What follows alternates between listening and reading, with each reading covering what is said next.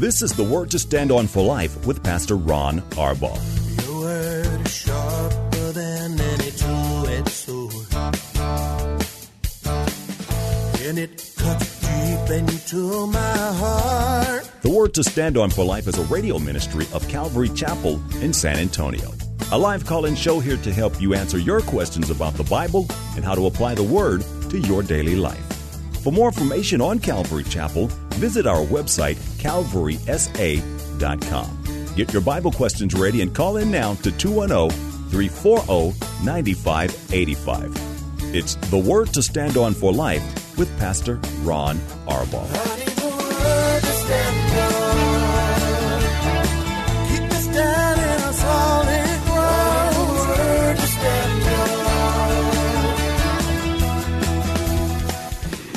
Thanks for tuning into the show. I'm Pastor Ron Arbaugh from Calvary Chapel in San Antonio, Texas, and this is the Word to Stand On for Life a program, as you know, dedicated to taking your phone calls and answering Bible questions, church questions, life questions, anything and everything that's on your heart. All you have to do is call us. You can dial 210 340 9585. That's 340 9585. If you're outside the local San Antonio area, you can call us toll free at 877 630 KSLR. That's 630-5757. You can email questions to us by emailing questions at calvarysa.com or you can use our Calvary Chapel of San Antonio mobile app. It's all free and send questions to us that way. If you're driving in your car, the safest way to call is to use the free KSLR mobile app. Just hit the call now banner at the top of the screen and you'll be connected directly to our studio producer. Our main number, one more time, is 340-9585. Uh, I'm a little sad today. This is, I mean, this is the last day of October, at least as it relates to the show. Tomorrow's actually the last day. But tomorrow would actually be uh, our Joy of Jesus celebration that the whole church gets so excited about the last Saturday of October every year at Travis Park. And because of the COVID restrictions, the city uh, refused to allow us a permit or, or refused to allow us to do anything down there. So this first time in 20 years plus that we've uh, we're not going to be at Travis Park. Um, I would ask uh, all of you in the audience to pray for uh, the homeless population in San Antonio. And I don't just mean the general prayers, you know, Lord bless them, but um, they're missing out. Um, we do a lot. We provide medical um, checkups for them and clothing and haircuts and makeovers and food and and um, um, they're going to miss it. And this has been a really difficult year for everybody, but it's been especially difficult for the homeless. Um, in our city, the tourists haven't been out, and it's just really, really a hard time for them. So please keep them in your prayers. The Lord loves them, and uh, um, we're going to miss being there. We're, we, we try to bless people when we're there, but the reality is it's always true that we get blessed, and um, we are really going to miss being there uh, tomorrow morning. Um, final weekend uh, before church. So uh, actually, Sunday is the new month, isn't it? So Sunday we start a new month. Sunday will be Communion's Sunday here at Calvary Chapel on November first. So um, I hope and pray that your church experience this weekend is a great one. And for those of you who will also be partaking of communion, um, enjoy how much Jesus enjoys being with you. Tonight I'm going to be teaching um, out of the book of Ephesians in chapter 4. Um, on Sunday, I'm going to be teaching out of First Corinthians. We are still in chapter 1. And uh, you can join us at calvarysa.com. Tonight, uh, we are not usually full, so you could join us here in person if you wanted to at 7 o'clock tonight. Okay, let's get to some phone calls or some questions that have been sent in while we await your phone calls. This first one is from an angry listener. Um, it says, You denied that the Bible was racist while affirming slavery in an earlier question. How can you possibly deny the systemic racism of Christianity. Um, the question, and, and this is always a hot button subject, so please don't be angry, just listen for a moment. Imagine a world where the color of one's skin doesn't matter. Martin Luther King said a time when people would be judged on the content of their character. Imagine when that's going to happen perfectly. Well, Jesus is the architect behind that very moment that we're waiting for. I denied the Bible was racist while affirming slavery because the slavery in your New Testament, slavery in the Old Testament, uh, has nothing to do with race. Um, I, I, said this when I answered the question, I think it was Tuesday. Um, slaves outnumbered free men in the Roman Empire by four to one. It was just a fact of life. And so when you hear Paul, in particular, talking about slavery, speaking to slaves, he's trying to help them. And again, it has nothing to do with black and white. Jews would enslave other Jews. It was an economic thing. But, but it was also Roman citizens who enslaved those who were not Roman citizens.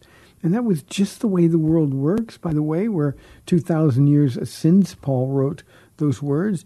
And there's still slavery all over the world that has nothing to do with the color of someone's skin. I think, angry listener, what we do is we so westernize things that we lose sight of what God is trying to say. So not only is the Bible not racist, I also deny that there is no systemic or that there is any systemic racism in Christianity at all. Now, there are racists who claim to be Christians for sure. But I'd ask you to open your heart a little bit and try to understand. God cares nothing about race. God cares about one thing. Are you his or are you not his? I think sometimes, without thinking, we can come really close to a crossing a line with God, accusing him of things that a God who loves you so much that he sent his son to die so you could live. I mean, imagine that for a moment. God proved his love for you, regardless of who you are, what race you are. He gave his only son. And here would be my plea to you. Set your anger aside for a moment and consider that Jesus loved you so much that he took the place where he was punished for your sins because he didn't want you to be punished. He loved you so much that he rescued you from a hell that you no doubt deserve. Now, again, there's nothing personal there. I also deserve hell. But Jesus gave me, he wants to give you his perfection. And the only way that he can do that is if you ask him, ask him to forgive you of your sins, ask him to give you his heart. Tell him that you want to be his, you want to go to heaven. And he'll meet you. And then the most beautiful thing about it is that you're going to find that you have nothing to be angry about even the way you title this, Angry Listener, instead of a name. Maybe if you'll consider Jesus, you can change angry to grateful. Grateful believer, that's what I'd be praying for, for you to be called. Thanks for the question. I really didn't take it personally. Here's a question from Angela. She says, Jesus told the woman caught in adultery to go and sin no more. How is that possible since we all sin? Um, Angela, Jesus was, was speaking in a, in a pretty specific context. She was caught in adultery. And here's what he was saying to her. He was saying, look, okay, stop sinning, stop doing these things. You need not to do that any longer. He also told um, the, the, the crippled man at the pool of Bethesda, um, not the same day he healed him, but the following day he sought him out and said, Stop sinning or something worse will happen to you. So the truth is, we're flesh and we're going to keep sinning. We're going to keep messing up. But here's what he told this woman caught in adultery. He said, Stop sinning. You're in this trouble because you sinned. I've forgiven you of your sins. Now stop it. Now that's the universal call to salvation, Angela. And God doesn't get angry with us, nor does he take our salvation away if we slip back into sin. But here's what he's telling this woman. I rescued you from death, and now stop sinning so that you can live. And no doubt she did. No doubt that she did. So we, we will all sin. We're, we're, we're imperfect human vessels. But when we sin willfully or intentionally, we need to repent and do so immediately so that we don't cause even more difficulties for ourselves. So, yes, he told the woman to go and sin no more. Did she ever sin again? Of course she did. But Jesus is telling her really to leave her life of sin. And I think that's probably the best way to put it, Angela. Tell people to leave their life of sin. And then 1 John 1 9 says that when we sin, we have an advocate. Here's how he says it. If we confess, that is to agree with God. If we confess our sins, he, God, is faithful and just to forgive us and purify us from all unrighteousness. So I tell people all the time, Angela, to go and stop sinning. Just, just don't do it anymore. And uh, most of them don't listen. But uh, this woman, I'm sure, did, uh, even though um, she wasn't going to be perfect at all. 340-9585 for your live calls and questions. Kelly wants to know, Pastor Ron, where in the Bible does it say God won't give you more than you can handle? Well, Kelly, it doesn't really say that. Now, in 1 Corinthians chapter 10, verse 13, it says that when you are tempted, the idea here is, is, is no temptation has seized you except that which is common to man. In other words, whatever you're going through, um, other people have been through it. And then it says this it says, And God is faithful. He won't let you be tempted. You can also substitute the word tested, they're interchangeable in Greek. He won't let you be tempted or tested beyond what you can bear.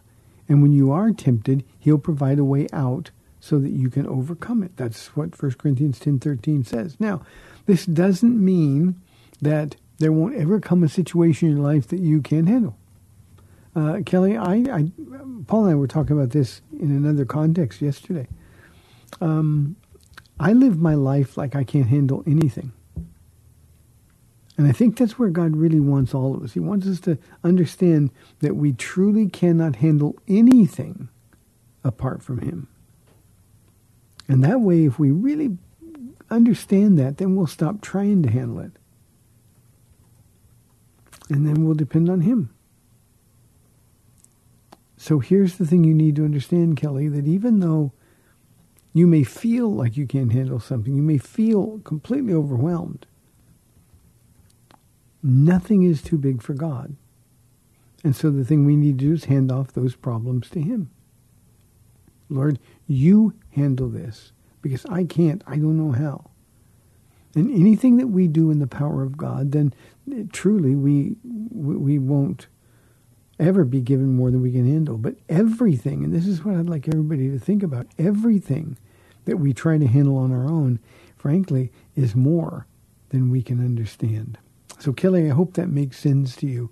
Um, you know, when Christians sometimes unthinkingly say, "Well, God, God knew about this; He won't give you more than you can handle," they're they're missing the whole point of the passage of Scripture.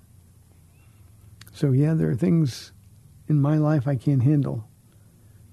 And before they overwhelm me, then I want to remember to lay those things down at the foot of the cross. So, Kelly, I hope that makes sense to you. Thank you very, very much. Let's take our first call today. We got Cindy on line one. Cindy, thanks for calling. You're on the air. Hi, Pastor Ron. It's Happy Friday again. it comes quickly, doesn't it, Cindy? You know what it does? It just seemed like we were doing communion the other day. I cannot believe how fast this month has gone. But but you know what? I was reading now. I've been reading like when we're in Ephesians and we're in the chapter four. I try to read that whole chapter every day as long as we're studying in it. And this one particular part, it just floors me every time I read it. Now, what what it made me think of was a long time ago, like way back in the late '60s. I was with a bunch of my friends, and we were driving around in Big Sur, and it was midnight. And whoever was driving pulled over, and we all got out of the car to look up at the sky and there were so many stars. I can't, I've never seen that many stars in my life, and I'm sure they're still up there. We just can't see them anywhere, and I don't know if there's anywhere on the planet we can go to ever see that many stars again. But but what um what made me think of that was this was in chapter 4 verse 10 now i know it was talking about you know the lord giving gifts that's not the point that i'm um i'm focusing on the, the verse reads, He who descended is the very one who ascended higher than all the heavens. And this is the part that really gets me in order to fill the whole universe. And when I read that, I remembered looking up at the sky and seeing all those stars. And, and when I got outside, it almost knocked me over backwards. You know how how many of them there were, and mm-hmm. that when we look up in the sky, we've got to remember that Christ fills that whole area. And every time I read this verse, it it just makes me fall on my face almost to think that He fills this whole area that that we look up. And tonight it's going to be a blue moon, which is I guess it's a big deal because there's oh. two moons, two full moons in in a month, so they call it a blue moon. But when we look up and see that, we need to remember that Christ is filling that whole area. So that's all it was. It wasn't really a question as much as it is that what that just that little bit in order to fill the whole universe. Those words mm. uh, had affected me so strongly. So I'll let you chat about that a little bit. Mm-hmm. And I'm so happy. Tell Mama Paula I'm so happy the weather weather is beautiful for you guys. I know you probably didn't mm. like that little bit of cold weather, which I thought it was delicious, but I'm just glad it's real pretty today for you guys. Yeah, I'll get on. Thank you, Cindy. Thank you. You know, Cindy, for such a spiritual woman, how could you how you could be so wrong about cold weather? I just don't get it. Hey, a couple of things. You know, um, Cindy, you sound like David. You know, he would sit out under the stars as a shepherd boy, and he would pen these songs, and he would he would say that the heavens declare the glory of God. Day after day, they pour forth speech. There's no nation or language where they're not understood, and he would just marvel at the same thing. And I think there's times when we need to, to, to really consider the vastness. I, I like the word bigness. I made it up, but the bigness of God's creation. I love the fact that, that um, science my whole life, and this is one of my objections. People say, we listen to the science. Science has always been wrong. Science has always underestimated them, and the bigger the telescope, the more discoveries they have. And, and the scientists are shaking their head and, and, and not being wise by understanding that there is a designer out there who made all of these things. I remember a night, Cindy, when I was at Bible college uh, at the mountain, and we went up. There's a place called the Rim of the World High School up there, and it's. It, it, I, I personally, I don't think there's anything quite so dark as mountain dark. Uh, you can't see your hand in front of your face sometimes. And I remember being up on that, that rim, looking out over the, the valley. You can, you can see the whole uh, San Andreas Fault from, from that place as you look out over. But then I looked up at the sky, and I've never seen stars like that. Just like you were talking about. I've never seen stars so big, so bright, seemingly so near. And I too was just stunned, and all I could think about. Now, I'm not a nature guy, but all I could think about was, Lord, you did all of this. And I remembered God telling Abraham, Abraham, count the stars if you can. Count them because that's how numerous your descendants are going to be. Thank you for that, Cindy. I appreciate it very, very much. 340-9585 for your live calls and questions. Here is a question from Glenn. He says, I know that God doesn't change, so why aren't there miracles and demons being cast out like in the times of the Bible? Um, Glenn, when, when the Bible talks about God is immutable, he does not change. Um, it's not talking about changing the way that he does things, the, the, the way he deals with humans. We know, looking uh, at the history of mankind, God has always changed the way he approaches mankind. But when God is said not to change, that means his character, his nature. He is steadfast and immovable, unyielding. And because he's perfect, he doesn't have change. So that's what that means. But make no mistake, and that's one of the important things about truly learning to understand your Bible, you have to understand uh, who God was speaking to and on what basis was God speaking to them. For example, when he gave the law to Moses, he made a covenant with Moses. He dealt with Moses, he dealt with Israel, his people, through the covenant of law. Well, when Jesus came, he canceled that covenant. He said, A new covenant I give unto you. And that's the covenant of grace. So God change. It's God's plan. This changing plan of God is something that we have to be aware of. And, and as we study our Bibles, if we're trying to apply what God said to Israel to uh, our church culture now, then we're going to get confused and we're going to misunderstand big parts of the Bible. Uh, the the the, um, the, the term here theologically is dispensations.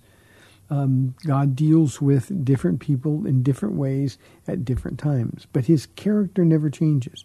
And all of the changes in the way He deals with people, Glenn, are changes designed to advance His plan and make it easier for people to find Him. So that's very important. Now, with regard to the miracles and the casting out of demons, um, there are still some miracles that happen, but certainly not as prevalent as we find in the pages of the book of Acts or Jesus, of course, when he was here in the gospel accounts. Those miracles were all sign gifts. God did these things so that people would know who he was. Now, here we are 2,000 years after the fact, and we don't need miracles to know who Jesus was. We have the empty tomb, the ultimate sign. So we don't need miracles. Again, God still does it, but I think a lot of times, Glenn, we, we, we, we kind of think that the normal experience ought to be that we walk in the miraculous and, and blind people are given sight and crippled people can, can be healed and walk and uh, we can heal all kinds of diseases and cast out demons. But, but that's to misunderstand the purpose of a sign. A sign points to something. And when Jesus was here, all of those signs had been predicted by the Old Testament prophets that when the Christ came, he would do those things. That's why when John the Baptist began to doubt, he was in prison. He knew he was going to lose his head, and he began to doubt. You would even though he knew who he was, you would doubt and I would doubt too. The circumstances just didn't seem to make sense to him. And he sent his disciples, John did, to Jesus, said, Are you the one? Or should we be waiting for another? And Jesus' response was, You go tell John that the blind can see and the lame can walk. And that was just part of it. The, the, the lepers will be cleansed. John knew that that's what the Christ would do, and Jesus was basically saying to uh, to John through his messengers, he was saying, "Look, I'm doing the work that I have to do now. The rest will come later, but I'm doing the work that I have to do now." So we ought not look for miracles. If God does choose to intervene, then that's wonderful. But it's just not the normal way that he works. And he didn't work that way after the book of Acts when he was validating the ministry of his apostles. When everybody knew and had heard the gospel had spread to the known world at the time, there was no need any longer for signs. So God didn't change, just the way he works changes. Now, one other comment, Glenn, in the little bit of time we got left in this half. Uh, I think if we were to go to third world countries, go to countries where uh, Jesus isn't known, uh, if we go to Muslim countries where uh, converting to Christ w- would likely cost someone their life, um, Jesus is still doing miracles. He's still appearing to people in visions and dreams. He's still doing miracles to show people that you might lose your life, but I'm the one that you can truly believe. And so he still gives signs where signs are needed. It's just here, especially in the West.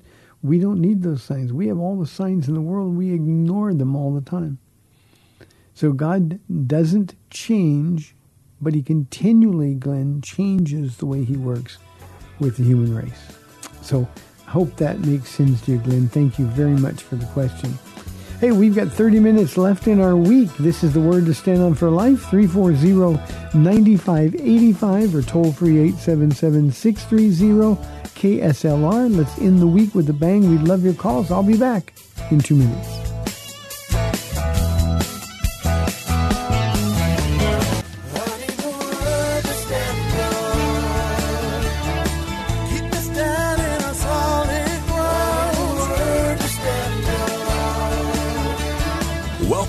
To the Word to Stand On for Life. We're taking your calls at 340 9585 or toll free 877 630 KSLR. Now, here's Pastor Ron Arbaugh. Welcome back to the second half of our program, our final half hour, uh, not just of the week, but of the month of October. Boy, time is flying. 340-9585 for your live uh, calls and questions.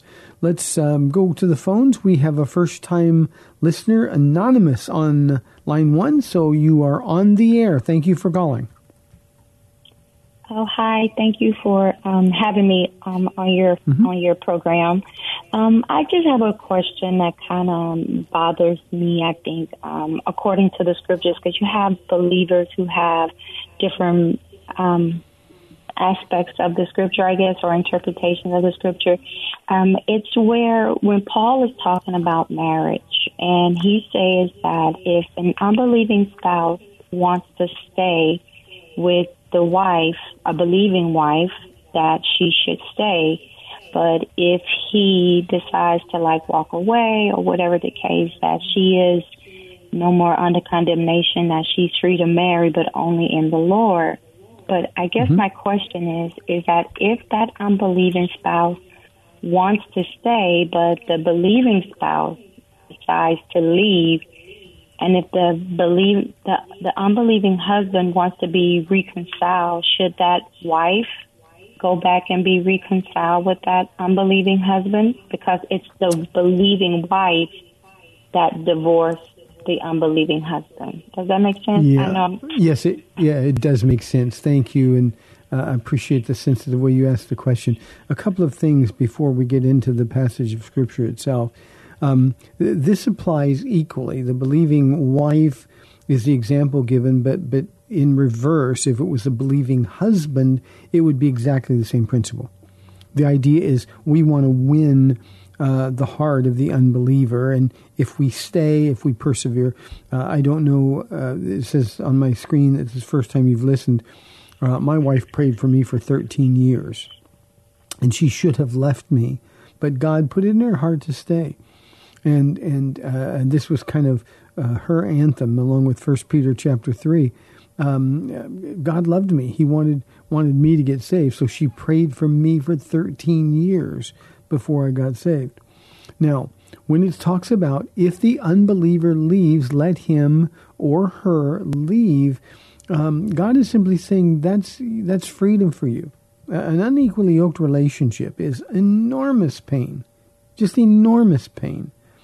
And God says, you know, you never know; they might get saved. You pray for them. You you live a life following Christ. And maybe your faithfulness and your joy, even in the middle of that kind of pain, will win him or her over. But if he leaves, if the unbeliever leaves, let him leave, and then you're completely free. Not only free to to uh, to divorce, but should another man or woman come along um, uh, in the Lord, then you're free to remarry. And, and that's the only qualification he makes that when you remarry, it must be to another believer. So you're completely free. Now, the question, as I understand it, is if the unbeliever leaves and then you go on with your life, and then he wants to come back at some later point, should you bring him back? um, the answer, certainly if you were already remarried, would be no. You, you need to be faithful in the marriage you're in. Um, and because you've married a believer, then that's a marriage that, is, is not only ordained by God, but honors God. Um, if you're not remarried and your ex husband wants to come back and reconcile, um, there's no commandment that says you have to do that.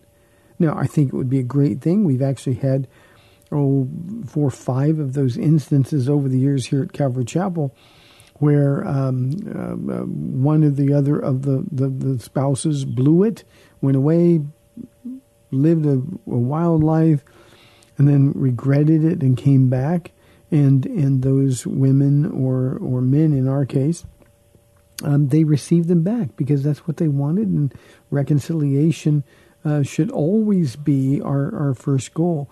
But there's no commandment, no requirement.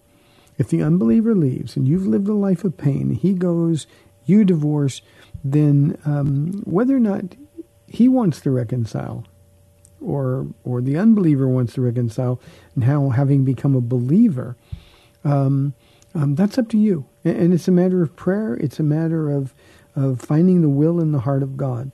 But but please hear this. This is important if the unbeliever leaves, remains an unbeliever, and now you divorce him, then you couldn't reconcile because then you would once again be in an unequally yoked relationship.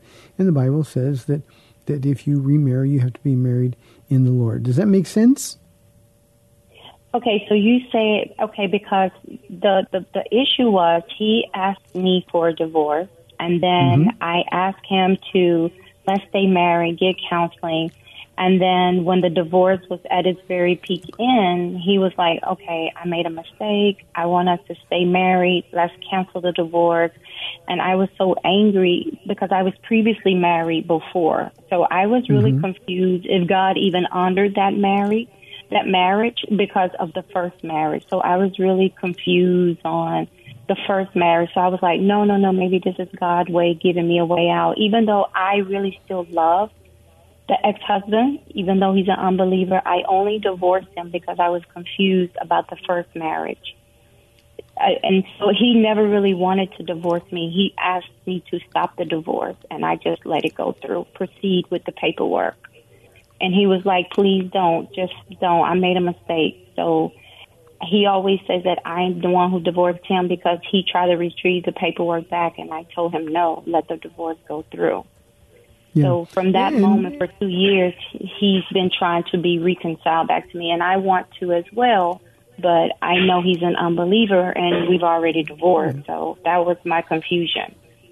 Yeah, um, the, the the first marriage, forget, forget it for a moment. What we need to do when we, we live with the Lord is live in the circumstance we're in. We need to honor God where we are. Now, had I been your pastor, and you said, um, um, um, we're going to get a divorce. He's an unbeliever. Um, um, but but but now, just before the divorce goes through, he wants to reconcile. Um, my counsel to you would have been um, to, to to now go back and reconcile with an unbeliever would create a whole bunch of other problems. So. Um, he initiated it. You let it go through, even though he tried to stop it. Um, that that's really abandoning the marriage. Uh, you simply resolved to, to, to finish doing what you began to do.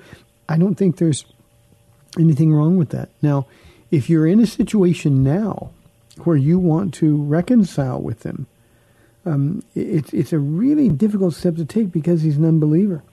And I think this would be a wonderful time for you to witness to your ex-husband by saying, look, and, and clearly you have feelings for him, and, and I want to be really sensitive to that.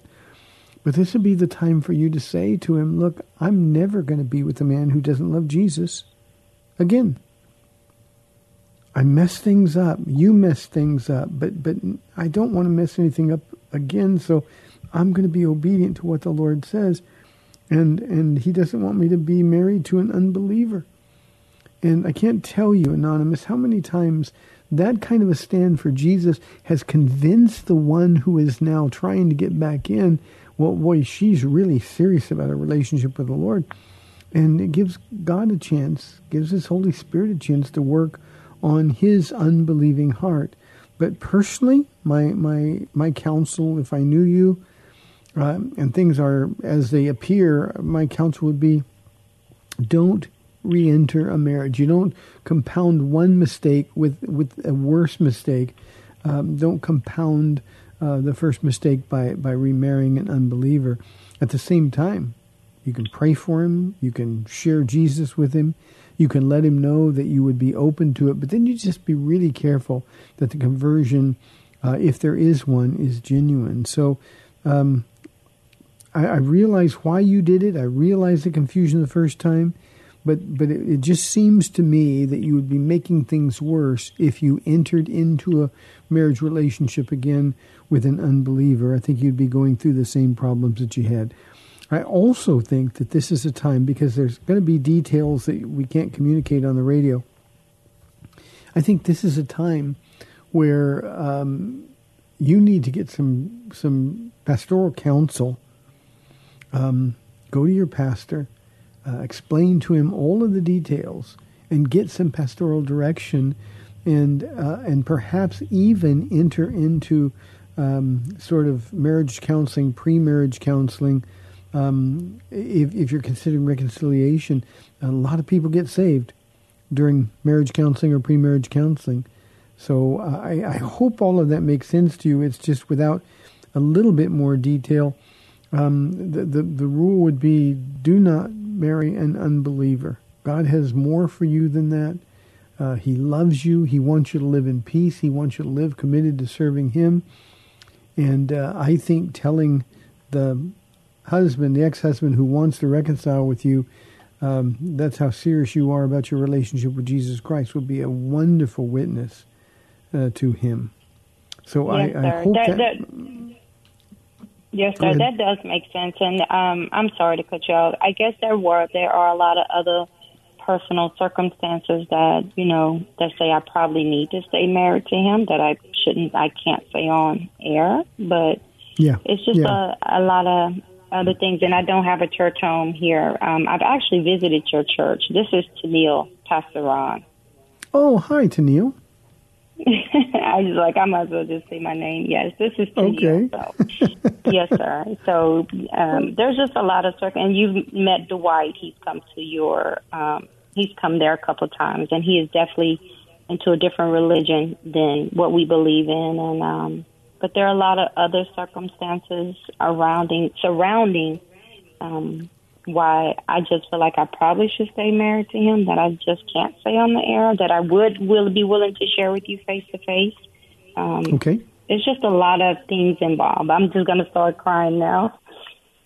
Tennille, why don't you uh, contact Paula and uh, and and we'll set up a time where where maybe the four of us can talk.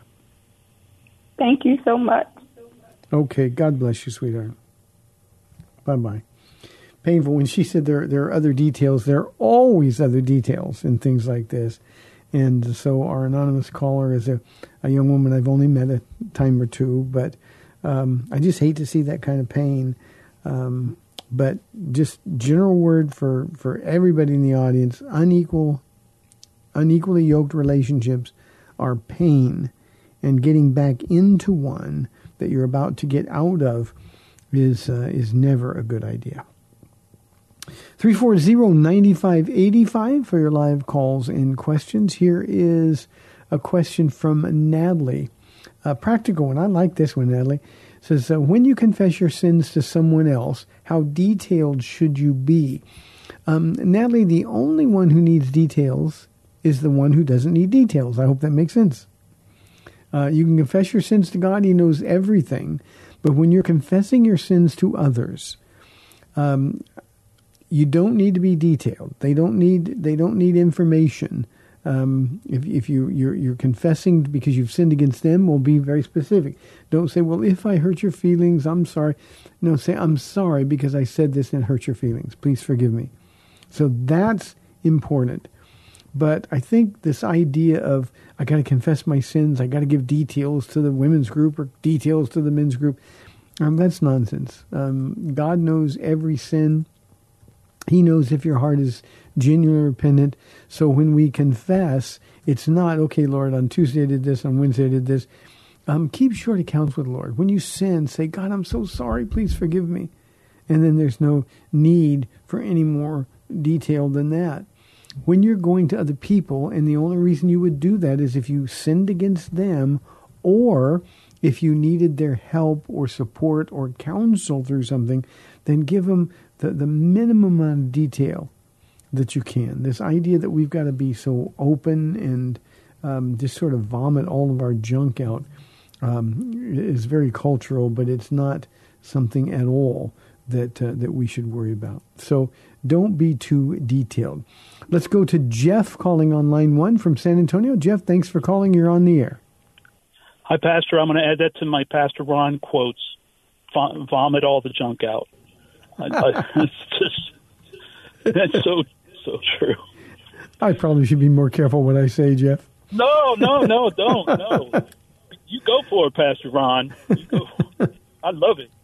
Um, yesterday was a was a very rich conversation there with Mama Paula, and and just um, I, I'm calling because I wanted to ask you if you would uh, kind of revisit what she was talking about a little bit with uh, risk taking, and I had a comment about it, especially with uh, our cultural Christians today who think that really God's will is something that conveniently fits into their life. So when they're praying for God to show them what they should be doing in ministry or something, you know, it's oftentimes it's more, you know, tailored around the way their life already is.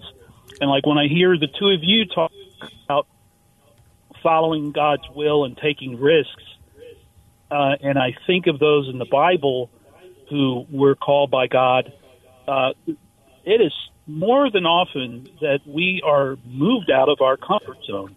Am I am I not am I not incorrect on that? I mean, I- obviously, I would- for you to come to San Antonio, you were Yep. totally out of your comfort zone and had no clue. But there have been so many other things in your testimony too that that have been completely, you know, way out of the norm. And and to me, that's really the way that God works because then we have to depend on Him a hundred percent, uh, completely to to to guide us through it. So you go, Pastor Ron. I'll hang up. Okay. I love you. Thank you, Jeff. God bless. You know, I would say God always takes you out of your comfort zone. Uh, our Jesus is not a big fan of comfort zone. I always think of of Peter um, being being bid by Jesus to come out to him on the water. That's a risk. I mean, not only is it a risk. I mean, men can't walk on water, but but all of the other the, the other eleven disciples are gonna gonna think he's crazy, and they're gonna they're gonna be critical of him. You can't walk on water. What are you doing? When in reality, they're the ones playing it safe. Peter's one said, Lord, bid me to come out to the water. If it's you, bid me to come to you on the water. Well, all 12 of them should have come out when Jesus said, It's me. But they didn't. It always requires a risk. And taking a step of faith is always designed to cause us to rely completely on the power of God. And when we're comfortable, we don't do that. And the idea that, well, if I'm in the will of God, things are going to make sense or things are going to be easy.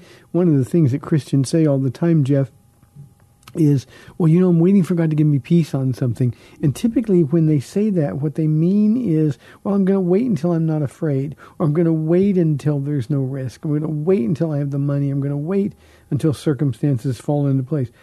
Uh, Jesus never calls us like that. He calls us to take risks. I said on the program yesterday that the only safe place is to be in the risky place with Jesus. When we think we're safe, when things are make sense to us, there's no risk involved. It's easy to believe when everything makes sense. But Jesus says, "Will you trust me?" In our lives, and I think that's what Paula was really trying to get to yesterday, is is, is simply that that our life day by day has been taking risks to do what God has told us to do. And there's a lot of risks. People think we're crazy. People think, well, you can't do that. Nobody does those kind of things. I think Jesus is crying because too many people won't trust him enough to do the unthinkable. Now, there's a, line that we have to walk between foolishness and faith. I understand that. But the most foolish thing that any of us can do when Jesus tells us to do something, the most foolish thing is not to do it. And see, in our walk, and this is what Paula was explaining yesterday, Jeff, in, in our walk, um, God started out asking us small things that were huge things at the time. Now we look back on and say, oh, you know, that's little baby stuff.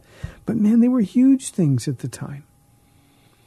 But because he asked us, we did it. We saw the faithfulness of God over and over and over again. That as those steps of faith got bigger and bigger and riskier and riskier, it got to the point where we thought, well, we'd be crazy to say no. I know it's uncomfortable. I know it doesn't make sense, but I want to see God's hand move. So those risks are essential to our faith, and there's simply no such thing as a comfort level when it comes to stepping out in faith. Great, great comment, Jeff. Thank you very, very much. Let's go to line two and talk with Ray on line two from San Antonio. Ray, thanks for holding. You're on the air.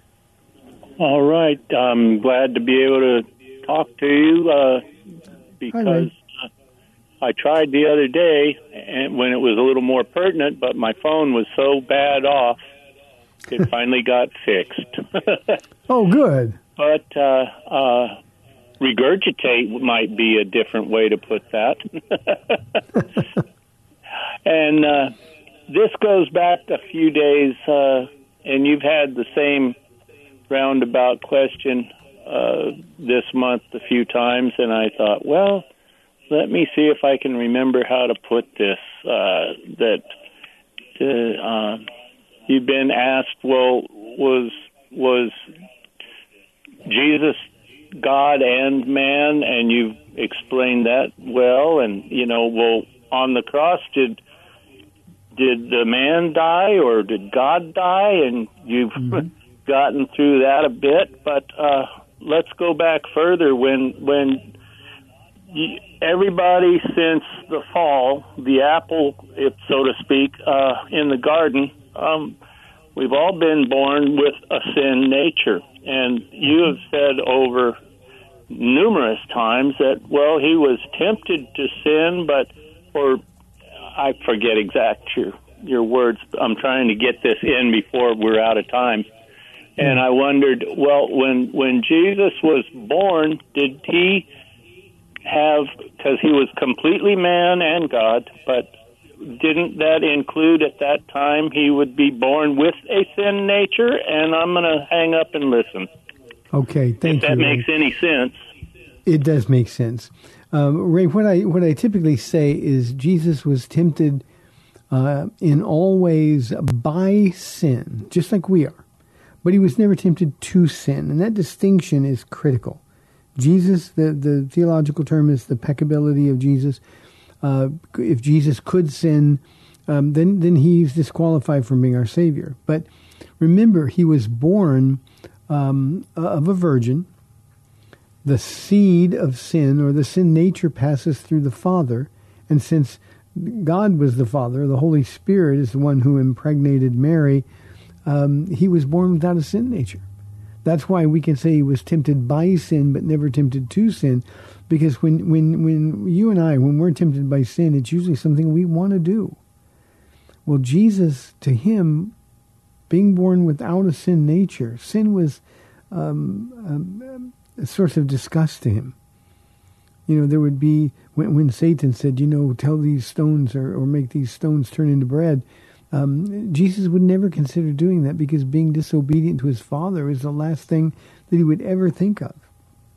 So um, he had no sin nature because his father was God. He was human, he was flesh, but without the sin nature you and I have. Now, the good news about that, Ray, is that uh, when we exchange these old sin worn out bodies for our new heavenly bodies, and Paul says, and John says the same thing, that, that, that will be like him, our lowly bodies will be like his glorified body. Well, this means that we don't have any problem from this point forward, once we, we leave this old body and inherit our new glorified bodies, we too will be like Jesus. Sin will be disgusting to us. There's no possibility of falling. There's no possibility of messing up. Uh, sin will be like, what were we thinking? Who would ever even want to do that? Because because the sin nature is going to be taken out of us. And I look so forward to that moment. I look so forward to that moment. Let me close the program today by reminding you that um, next week, and I'll maybe talk about this briefly on Monday as well. Um, Tuesday is the day we vote. Uh, I would ask Christians to be in prayer for that day. Um, not so much who's going to win, but just pray that the Spirit of God would move, and, uh, and, um, and I like to call it a dreadful fear of God would move on the hearts of these men and women, regardless of the party that, that, that are running for our votes. But participate in the process. Vote according to the heart that Jesus has given you. Not how you feel, but what you know about the character of Jesus. But vote and pray for our leaders, those who would be our leaders. Pray without ceasing. Have a wonderful weekend. When you go to church, be available to the Lord. May He bless you and keep you. I'm Pastor Ron Arbaugh from Calvary Chapel in San Antonio, Texas. I'll be back next week. Bye bye.